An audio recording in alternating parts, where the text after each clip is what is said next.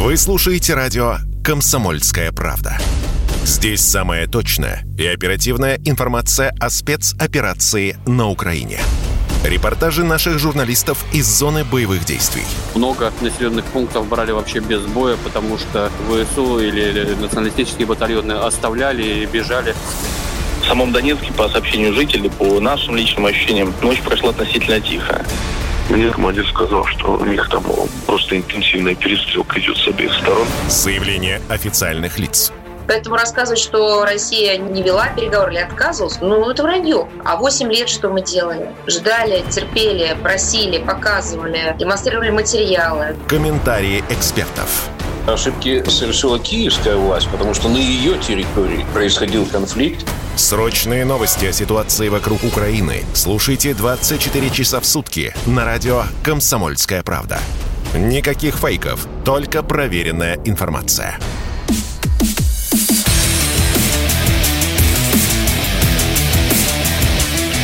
Программа с непримиримой позицией.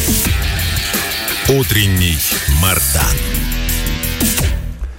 Всем здравствуйте! В эфире радио «Комсомольская правда». Я Сергей Мардан. Я надеюсь, вы здоровы. Я надеюсь, что у вас все хорошо. А почему я так спрашиваю? Да потому что у президента всей вселенной не все не очень хорошо, и он не очень здоров. Вчера сообщили, что у Джозефа Байдена положительный тест на ковид. Представьте себе, что это произошло, ну, скажем, полтора или два года назад. Весь мир бы сейчас замер в ожидании, что же дальше. Вы просто вспомните, когда положительный тест обнаружили у Дональда Трампа, что происходило – ну, в Америке происходило там подлинное беснование, а примерно половина очень немаленькой страны с населением под 400 миллионов человек, взрослые, по крайней мере, желали ему смерти. Он же был для демократов подлинным сатаной. Но Дональд Трамп всем показал свой факт и выздоровел. Теперь я так понимаю, что другая половина Америки должна желать смерти Джозефу Байдену, но, конечно же, не так, потому что а, ну, восприятие вот этой вот самой страшной чумы 21 века слегка поблекло. Почти все забыли, что происходило с конца 19 года. Забыли эти карантины, локдауны, закрытые офисы, магазины, рестораны, аэропорты, остановившуюся жизнь. Забыли же? Вот я практически забыл. Я почти не помню, как это было, честно говоря. И при всем при том, нет ни малейшего желания хоть как-нибудь иронизировать над этой новостью по одной простой причине. Джозеф Байден, я подчеркиваю, Джозеф Байден является главой самой могущественной страны на планете Земля, от решений или нерешений которого зависит судьба миллионов людей. Вот это вот желательно иметь в голове. Поэтому, когда политологи рассуждают, ну, неважно о каком президенте, будь это Рональд Рейган или, опять-таки, вышеупомянутый Трамп, что это человек импульсивный, ну, все это, вот понятие импульсивность применительно к американскому президенту воспринимается как э, личная угроза. Мало ли, что ему в голову придет. А Байден, э, ну, при всем сложном, конечно, к нему отношении, человеком является не импульсивным, а предельно хитрым, расчетливым и коварным появилось сообщение о том, что он принимает некое лекарство Паксловид. Я не знаю, что это такое, честно говоря.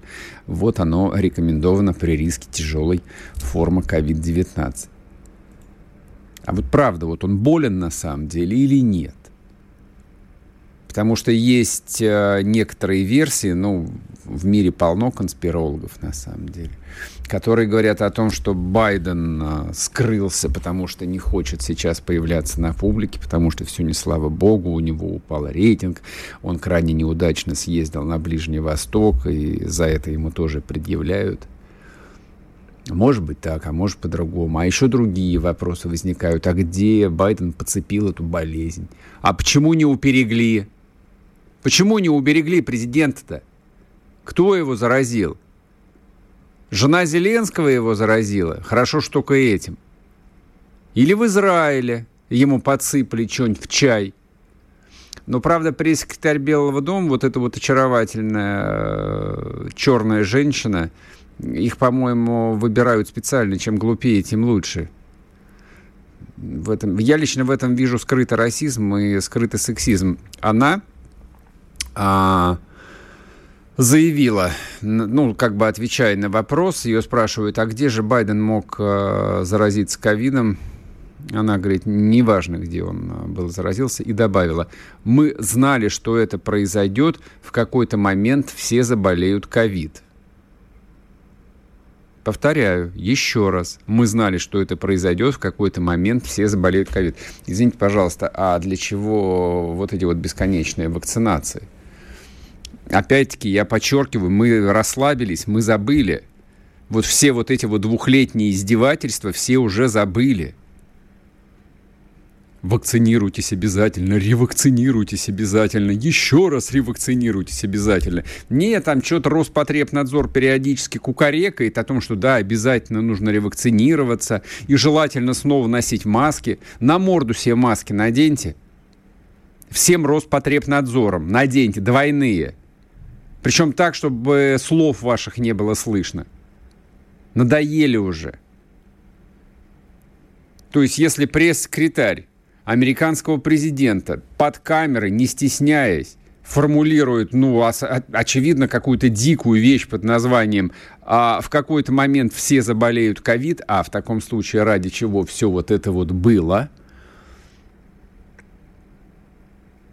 у людей короткая память. Люди в массе своей действительно живут в формате аквариумных рыбок не потому, что они глупы, не потому, что они поглупели за последние 20 лет, а потому что жизнь в информационном мире вот а, таким образом управляет человеческим сознанием. Постоянная смена впечатлений, постоянная смена новостей, и люди забывают даже самое главное. Ладно, если бы речь шла только о ковиде, они о другом забывают ну, давайте напомним себе это. Ведь это запустило такое количество а, катастрофических процессов, последствия которых будут ощущаться еще лет 10. Что, может быть, правда человечество чокнулось? Может быть, действительно оно в какой-то момент перешло трагическую черту, за которой должно что-то такое произойти, чтобы эти 7 миллиардов человек – коптящее небо на планете Земля, ну, то ли уменьшились в количестве, то ли претерпели такое а, число страданий, ну, чтобы у них мозги встали на место. Не хотелось бы э, так рассуждать. Но просто логика и здравый смысл подсказывает, что так же тоже быть не может – ну, есть э, ответственность, то есть на ответственности, в принципе, человеческая цивилизация строится. И то, что было два года назад, то, что началось в конце 2019 года, вот сегодня принимает форму какого-то фантастического фарса. Вчера меня спрашивали в чате, а почему вы не говорите о том, что Чельдиеву дали 10 лет? Помните Чельдиева? Оперного певца, по-моему, из Петербурга. Я небольшой специалист в опере и вообще в классической музыке, но фамилию помню. Это были настоящие массовые волнения в Осетии. Массовые волнения. Вышли на улицы тысячи людей, дрались с полицейскими. Собственно, поэтому срока Чельдиев и еще несколько других людей получили не за то, что они были яростными ковид-диссидентами, а за то, что они как бы вот попали под раздачу в формате массовых беспорядков. Отдельная история, тут, в общем, и комментировать нечего. Я завсегда за. Любой человек, который пытается устроить революцию в России, должен отправляться в санаторий. Но при всем при том, при всем при том, я не могу не вспомнить, а почему эти тысячи людей вышли на улицы? А что же такого происходило, что сегодня пресс-секретарь Белого дома говорит о том, что в конечном счете все мы заболеем ковидом? А для чего тогда половина мира, и в том числе России, сидели на изоляции? И вполне уважаемые образованные люди с одним, двумя и даже с тремя дипломами о высшем медицинском образовании эпидемиологи объясняли нам, что все правильно, все по чесноку, все так и должно и быть. У меня лично по-прежнему нет ответа. И по-прежнему, вот, допустим, если взять э, ту же Америку, где болеет Байден, возвращаемся к главному тезису. Президент Соединенных Штатов, самой могущественной страны в мире, у которого дрожащая 79-летняя рука лежит на красной кнопке, а эта кнопка отдает старт примерно 3,5 тысячам ядерных боеголовок, заболел страшной болезнью, и всем дела никакого нет. Вообще никакого нет. Американские газеты, ну так, сообщили что-то, в общем, где-то у них э, в не очень заметных местах публикуется, публикуется статистика о заболеваемости, страшная, гигантская, там какие-то сотни тысяч людей опять заболевают каждый день. И никому дела до этого нет. В Америке за вчерашний день с диагнозом ковид умерло почти 1700 человек за день. Вы думаете, э, вот кого-нибудь в американских медиа это интересует? Понятно, правильно вы ответили. Вообще никого. А кого-нибудь статистика ковид в России интересует, опять-таки, кроме э, чиновников э, Роспотребнадзора, которые зарплату за это получают? Правильно понимаете, вообще никого. Губернаторов это больше не интересует. Начальников департаментов здравоохранения региональных, которых насиловали тут опять-таки два года, это больше тоже не интересует. И люди об этом перестали разговаривать. Люди теперь про войну разговаривают. Вот это им интересно. Представляете? Про войну, про цены, про инфляцию. Ну, может быть, про Байдена сегодня поговорят, как и мы. Удивительная мера. Удивительный мир. Удивительное время. Ничего подобного не могу вспомнить. Что происходит с людьми, что происходит с человеческим сознанием. После перерыва вернемся и продолжим. Не уходите. Спорткп.ру О спорте, как о жизни.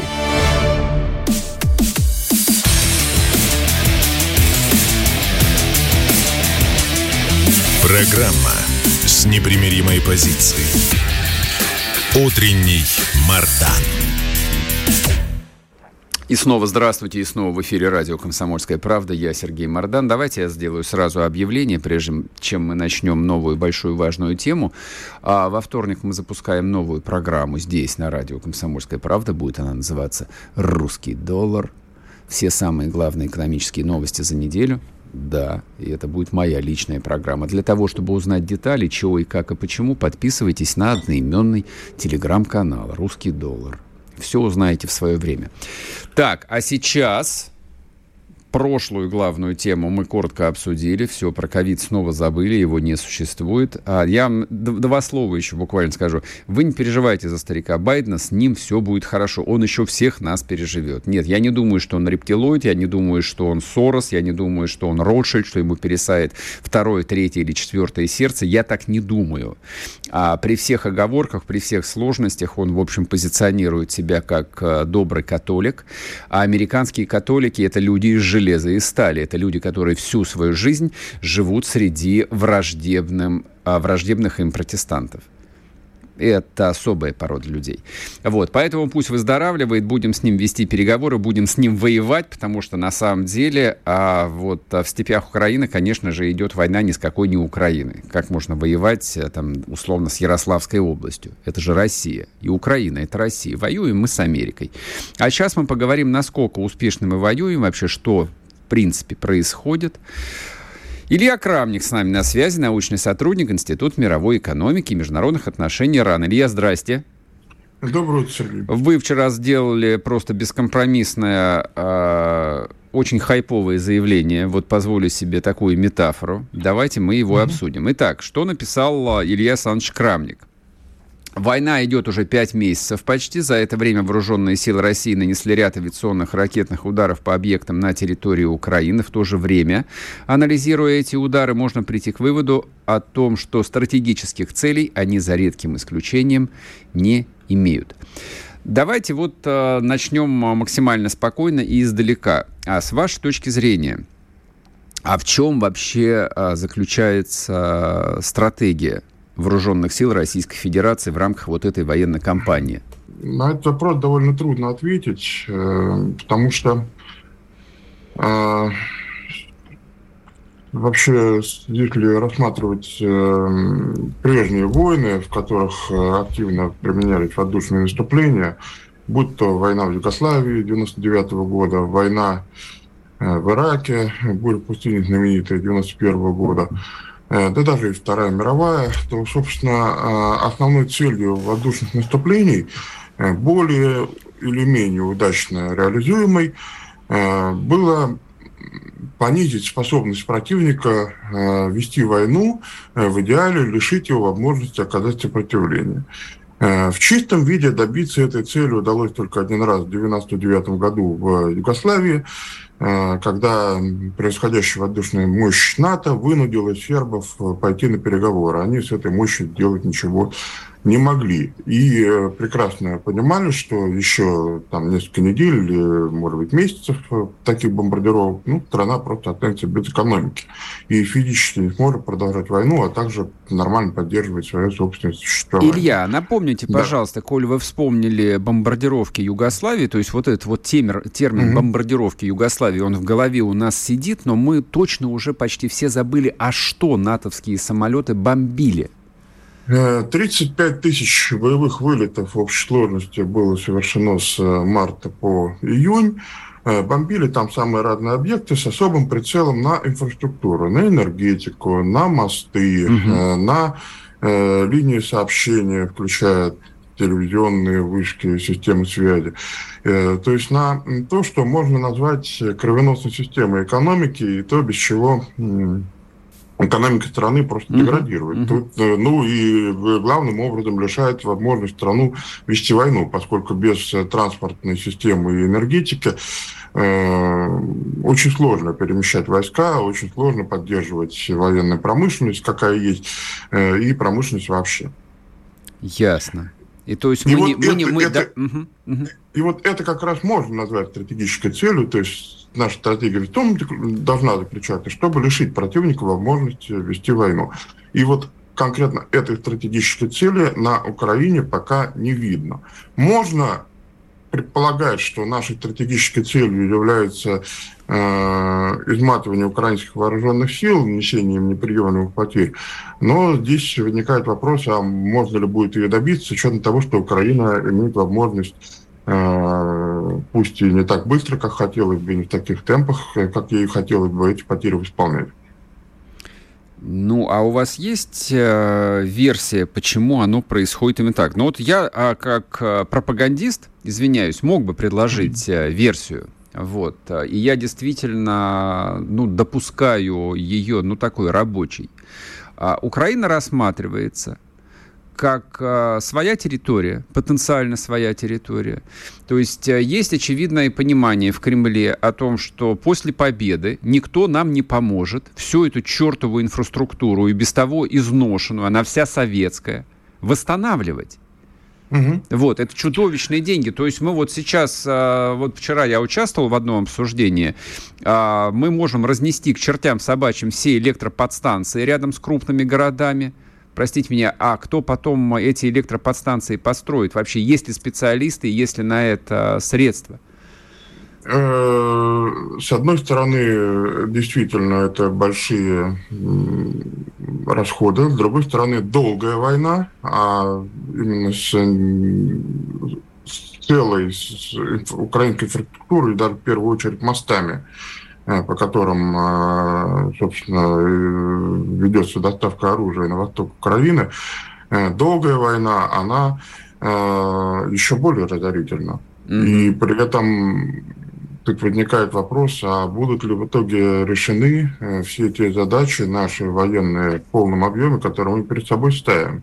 Или мы окажемся в итоге перед ситуацией, перед необходимостью заключать договор, и иметь против себя, пусть потерявшую какую-то часть территории, но сохранившую э, возможность и решимость э, продолжать войну Украину которую набьют всем оружием, которое только можете себе представить, Это понятно. в нужном количестве. Это будет еще дороже. А, хорошо, вторая версия. А вы не исключаете, что этого не происходит, э, например, потому что нам объективно не хватает мощи военно-воздушных сил? У нас просто мало самолетов. Э, я бы сказал так, что то количество ракет э, дальнобойных, которые уже трачены по территории Украины, трачены главным образом по чисто военным объектам, таким как склады вооружений, mm-hmm. собственно, места сосредоточения военной техники, передаваемые с Запада и так далее. Так вот, э, вот этого количества ракет э, уже хватило бы, э, чтобы... Это не мое мнение, это мнение, слово, в общем, специалистов, которым можно доверять, военных специалистов. Этого количества ракет уже хватило бы, чтобы разделить Украину на две половинки по Днепру. Вы имеете в виду, что вот как да. бы если это количество Искандеров, которые били там а, по Искандеров, всяким... калибров, mm-hmm. ракет авиационного базирования, э, этого хватило бы, чтобы, э, нет, не уничтожить, но исключить движение по мостам через Днепр и каждый день препятствовать их восстановлению. Mm-hmm. И вот э, лишение Украины возможности перемещать грузы по мостам через Днепр было бы лучшим способом лишить ее способности вести войну, причем достаточно быстро, поскольку все-таки основная помощь, которую сейчас Украина получает, она идет с запада. Если мосты через Днепр кажутся тяжелой целью, есть э, набор достаточно известный, э, всем специалистам он точно известен, э, мостов меньшего калибра, среднего размера на украинских железных дорогах западнее Днепра mm-hmm. которые также, собственно, уничтожение которых точно так же парализует э, украинские железные дороги и быстро лишит э, нашего оппонента возможности продолжать боевые действия. Кстати, по поводу... Ключ, ключевой mm-hmm. смысл в том, чтобы война закончилась быстро. И это да, я понял. количество разрушений. Кстати, mm-hmm. по поводу железных дорог. Вот э, вы же помните наверняка там некоторое время назад, э, ну сколько там, полтора или два месяца, вот такая вот всплеск был информационный о том, что а вот сейчас э, мы тягловые подстанции разнесем к чертям собачьим, и железные дороги остановятся, и даже мосты не придется нам атаковать.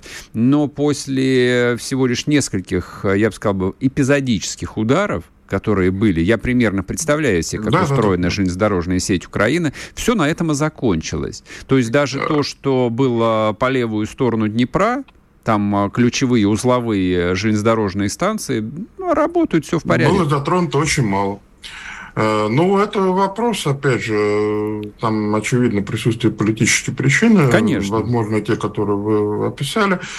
Э, но э, вообще любое стратегическое воздействие на крупную транспортную систему, а украинская транспортная система, она крупная, она построена mm-hmm. писателем да. учится, оно должно быть долговременным и системным. То есть это должно быть каждый день повторяющиеся удары по списку объектов с периодическим возвращением тем объектам, которые ранее были поражены, чтобы их э, затруднить их ремонт.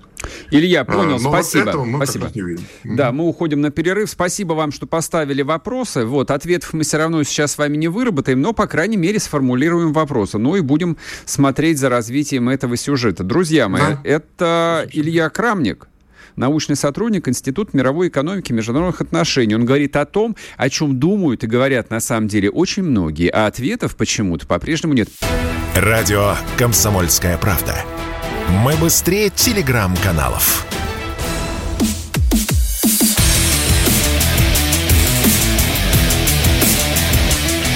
Программа с непримиримой позицией. Утренний Мардан.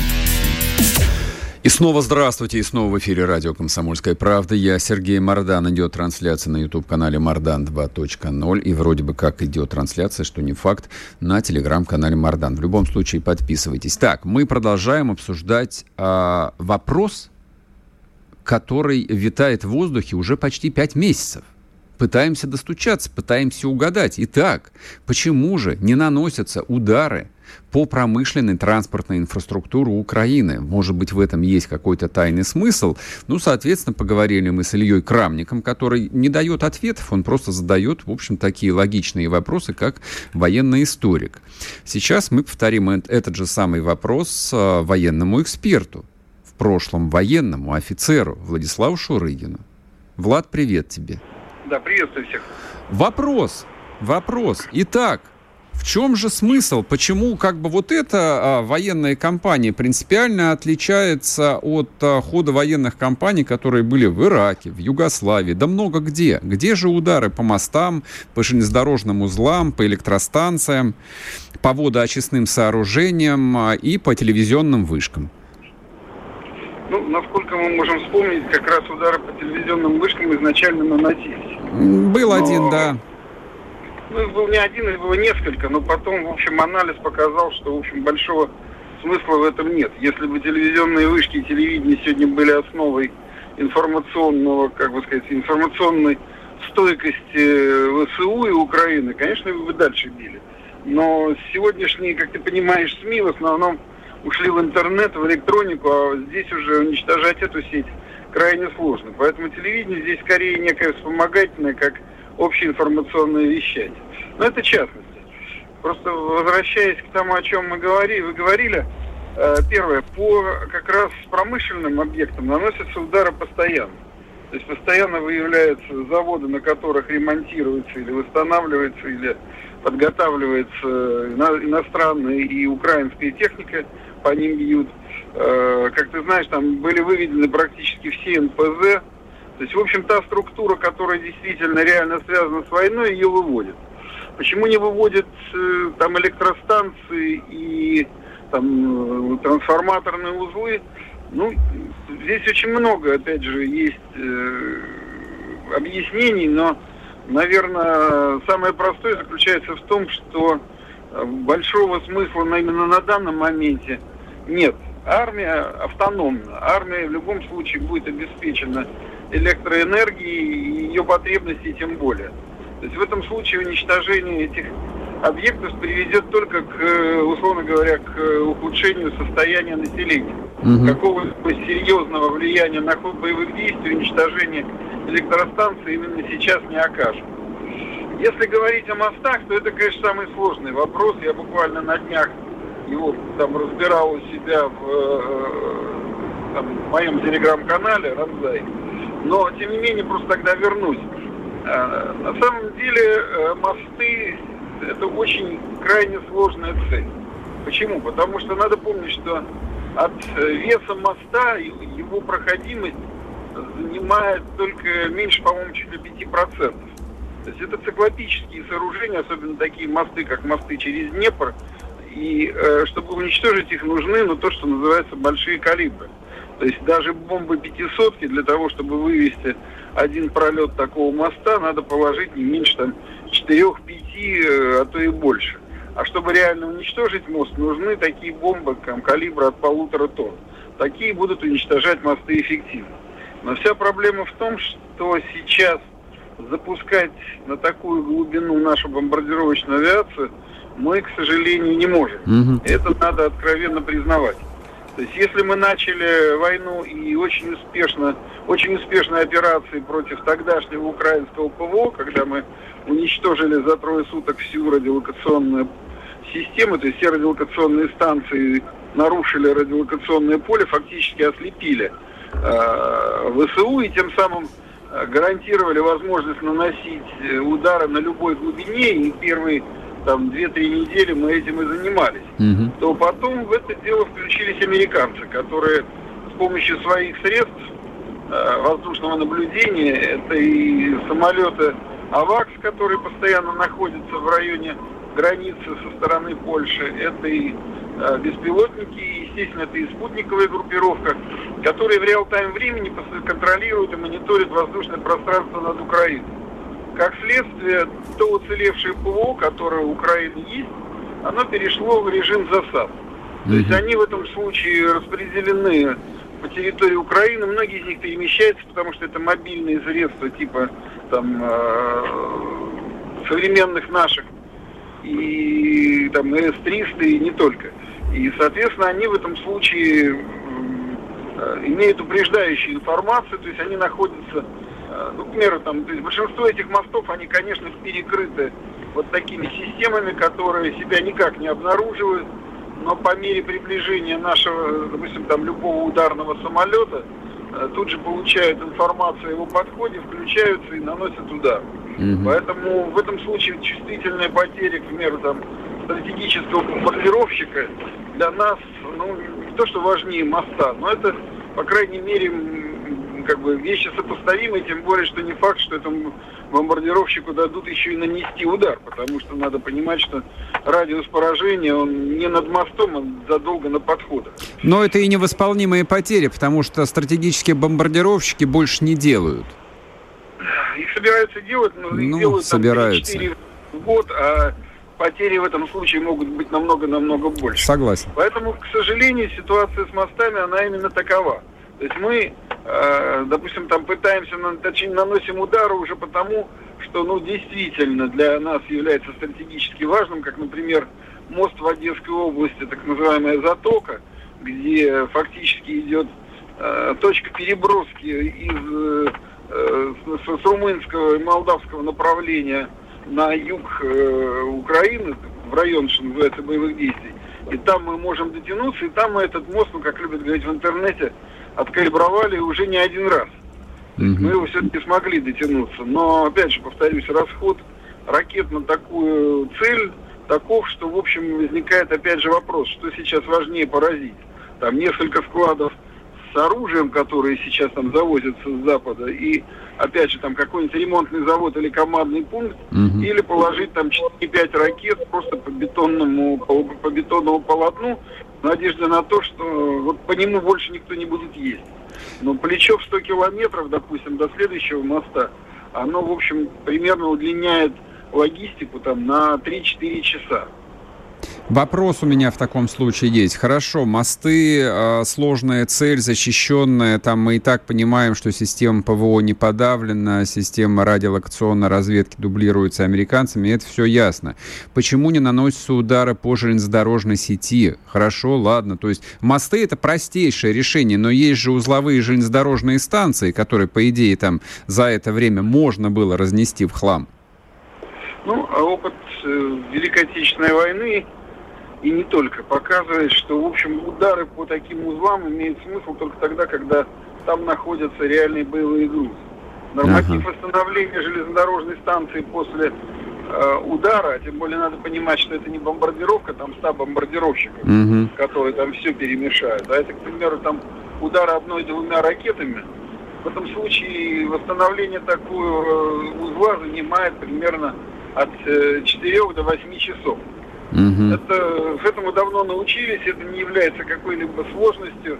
А, и еще, а, например, Старинов, известный нам легендарный советский диверсант, когда анализировал в свое время рельсовую войну в 43 году перед началом Курской битвы, он как раз писал о том, что оказалось, что самое бессмысленное это воевать э, железнодорожным полотном, то есть пытаться uh-huh. его там подрывать и уничтожать. Uh-huh. Uh-huh. Потому что немцы это все восстанавливали быстрее, чем мы это уничтожали. Тогда было выявлено, что самая уязвимая часть это локомотивы. Начали воевать с ними. Опять же, железнодорожные мосты это, ну, примерно то же самое, что, ну, как мы уже говорили об этом, мосты через Днепр. Поэтому мы это пытаемся делать регулярно. Я напомню, что примерно месяц назад мы во Львовской области нанесли удар и вывели на несколько часов из строя, там, значит, так известный стратегический тоннель, через который заводятся грузы со стороны э, Венгрии, mm-hmm. Венгрии, Чехословакии, Венгрии и Словакии. Ну, вот. Поэтому, в общем, нельзя сказать, что мы вообще по ним не бьем. Но, повторюсь, выводить их из строя просто потому, что это железнодорожный узел, он есть на карте, ну, по большому счету, это тоже не рентабельно. Понимаешь, мы, надо признавать все-таки, э, не обманывать самих себя, мы ведем войну, э, как это сказать? Ограниченными то, средствами, которые у нас есть. Ну, не то, что на мизере, но есть стратегическая э, ошибка, которая была допущена еще в 90-е годы, и с тех пор она только разрасталась. Угу. Она заключалась в том, что мы не готовились к большой войне в Европе. Считалось, что большая война в Европе это война с НАТО, а война с НАТО неизбежно и быстро будет ядерной. ядерно. Влад, спасибо. И, что нам придется угу. повторять вот эту вот войну угу. классическую, большую европейскую. Мы об этом не догадывались. Да. Понял, спасибо тебе большое. Влад Шурыгин, военный эксперт, был с нами. Друзья, мы сейчас уходим на перерыв. Радио «Комсомольская правда». Мы быстрее телеграм-каналов.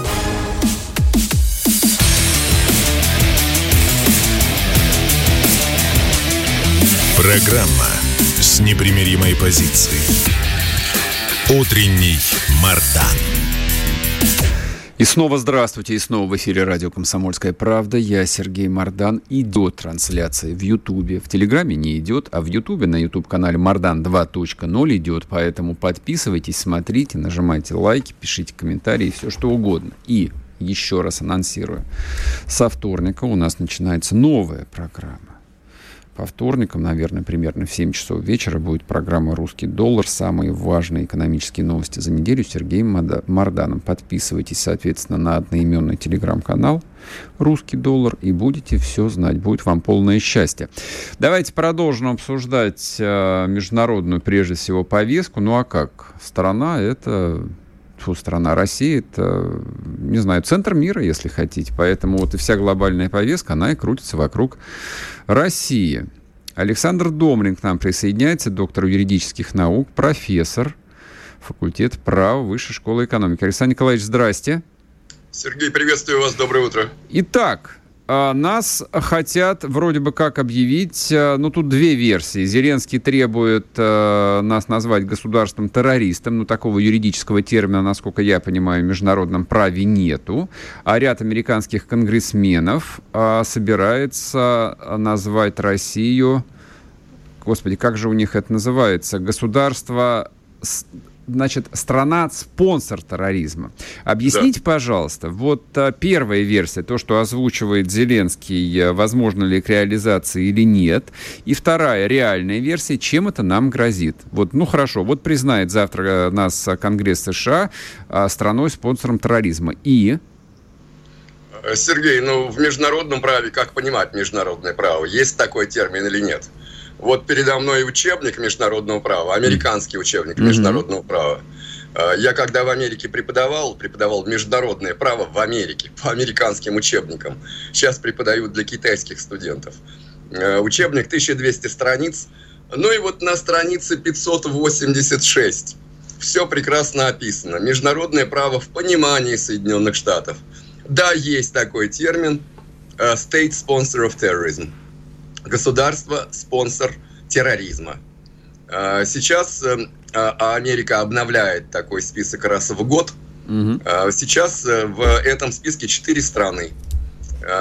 Какие это страны? Это КНДР, э, это Иран, это Куба. Угу. Уж казалось бы, кто пытался свергнуть правительство коммунистическое в Кубе, как не сами американцы? Кто собирался сколько раз убить Фиделя Кастро. Но нет, Куба, государство-спонсор угу. терроризма. А, и плюс Сирия, страна, Сирия. которая угу. борется с терроризмом, да, а для американцев ну и самое главное, конечно, да, а, а как я уже сказал, список обновляется раз в год. Какие другие страны раньше были? И что с ними произошло? Ну, например, была такая страна, как Ирак, государство-спонсор терроризма. Прекрасно все помним, как в 2003 году американцы влезли в Ирак. Вроде как какое-то отношение Саддам Хусейн имел к нападению на Америку 11 сентября, хотя никакого отношения он не имел. Ну или такая страна, как Ливия. Ну и самое-то главное, конечно, э, Сергей, то, что вы спрашиваете, какие последствия. Э, ну вот если в отношении э, ваших коллег Стешина и Коца – например, американцы индивидуальные санкции применили, угу. то если твоя страна объявляется государственным спонсором терроризма, то значит любые действия могут быть предприняты а, как против руководства этих стран, угу. так и против всех нас, как граждан этих стран. Разъясните, а, пожалуйста, разъясните, вот да, это интересно. Запросто, запросто. А, если вы посещаете территорию Соединенных Штатов, а, всегда вас могут взять за пятую точку – если вы гражданин Российской Федерации, mm-hmm. с вопросом, поддерживаете ли вы э, свою страну, mm-hmm. которая с точки зрения американцев является государственным спонсором терроризма. Ну, коллективный Гозман, естественно, отмажется по понятным причинам. А вот э, мы с вами, Сергей, элементарно подпадаем в эту категорию граждан страны, которая поддерживает терроризм. А если ты поддерживаешь свою страну, то, соответственно, ты сам потенциальный террорист. Угу, Это угу. первое. Никто не заставляет нас с вами ехать в Соединенные Штаты. Но американцы могут, э, э, кроме того, что они могут нас элементарно задержать и посадить, э, естественно, любые действия в отношении нашей собственности, движимой и недвижимой. Но совсем не обязательно нам с вами находиться на территории Соединенных Штатов, чтобы стать жертвами вот э, э такого заявления признание со стороны Соединенных Штатов, что наша страна э, является страной-спонсором терроризма. Но по американскому запросу поедете вы в какую-нибудь Финляндию или поедете вы в какую-нибудь Польшу, э, и элементарно по американскому запросу э, вас могут депортировать в Соединенные Штаты и делать с вами все, что угодно. Поэтому это более чем реальная угроза. И тоже, смотрите, как любопытно получается – раз в год такого рода список составляется Госдепартаментом. Сейчас возбудилась Нэнси Пелоси, э, старушки, между прочим, 82 года, на два года старше сонного Джо. Mm-hmm. И Нэнси Пелоси настолько возбудилась, она спикер Нижней Палаты Конгресса Соединенных Штатов, что предложила Блинкину как можно скорее – добавить Россию. Если вы этого не сделаете, мы сами это сделаем. Есть у нас э, соответствующая инициатива сенатора, демократа от штата Коннектикут э, с типичной американской фамилией Блюменфельд. Mm-hmm. Блюменталь, сори. По, по маме Розеншток. Соответственно, сейчас Соединенные Штаты, тем более после визита жены Зеленского – кстати, это был первый случай, когда не глава э, правительства какой-то страны, какого-то государства выступал перед Конгрессом, а его жена, э, такая, опять-таки, э, повторюсь, говоря о чем-то коллективном, коллективная Наина Ельцина. Угу. Ельцина уже нет, который в 92 году обращался к Конгрессу США о том, что был забит последний гвоздь в, в крышку, как вы сами помните, чего и «Боже, храни Америку». Uh-huh, uh-huh. А вот сейчас бы Наину Ельцину э, вытащили в Конгресс за то, что э, якобы в России возможно закрытие Ельцин-центра. А, а, и еще, Сергей, как все связано в этом мире? Посмотрите, та же самая Нэнси Пелоси сейчас собирается с государственным визитом на Тайвань. Я каждое утро, между прочим, это включая сегодняшнее утро после нашей программы, Э, преподаю для китайских студентов дистанционно. А, и вы можете себе представить государственный визит э, э, человека, который занимает третью позицию, третье место в аппарате администрации Соединенных Штатов после президента и вице-президента, как если бы Нэнси Пелоси собралась с государственным визитом в Чечню, например, mm-hmm. или ну, в Чечню теперь уже вряд ли, но, условно говоря, Э, с государственным визитом в Свердловскую область. Эм, а американцы просто, просто разводят руками. Э, а, а от наглости собственного руководства в отношении э, Китая, который, естественно, Тайвань не признает независимой какой-то страной, тем более с государственным визитом, без приглашения из Пекина mm-hmm. собираться в такого рода поездку. И опять-таки, давайте не будем забывать, на этой неделе в начале этой недели вы говорили о том, что Америка ставит на расчленение России. Давайте не будем забывать, у нас сегодня пятница, заканчивается третья неделя июля. Каждая третья неделя июля с 59 года в Соединенных Штатах объявляется, объявляется неделей порабощенных народов. А кем порабощенных? В 59 году, когда такого рода э, э, прокламация была сделана президентом Эйзенхауэром, э, э, порабощал нар народы русский империализм. 59 год. Подождите, они Между... в 50, 59 году нашли русский империализм? Да, мы тогда а, а, эту резолюцию Конгресса, под которой потом стало законом, а, писал некто Лев Добрянский. Угу. Опять-таки украинские уши торчат. А, а, и да, конечно, русский империализм в 59 году поработил, кроме того, что он поработил Китай, а, Северный Вьетнам, Центральную и Восточную Европу. Mm-hmm. Русский империализм поработил еще такие страны, как Казакия, Идель-Урал и Белая Рутения. Mm-hmm. Белая Рутения – это, соответственно, Белоруссия. Понятно. Вот представляете, как все связано в этом мире э, и насколько это все любопытно, интересно и совсем непросто. Александр Николаевич, а, у нас немного времени остается. Последний вопрос. А как вы оцениваете вероятность того, что американский конгресс а, включит Россию вот в этот, ну, довольно такой странный список, ну, список как бы, вот, это просто маркер. То есть, условно говоря, это, ну, вот до, объявля... до прямого объявления войны там полшага или уже как бы это за объявлением войны? Это возможно вообще или нет, подобная мера против России? 30 секунд у вас. Более чем возможно, скорее всего, это и, это и произойдет. Угу. При этом, естественно, присутствие самого сонного Джо не обязательно. Угу. При раздел... американском разделении властей э, это может сделать сам Конгресс. Такая инициатива от Ричарда Блюменталя, сенатора от Коннектика, уже поступила. И да, э, да, Сергей, у нас сегодня с вами не 22 июля, а 21 июня 41 года.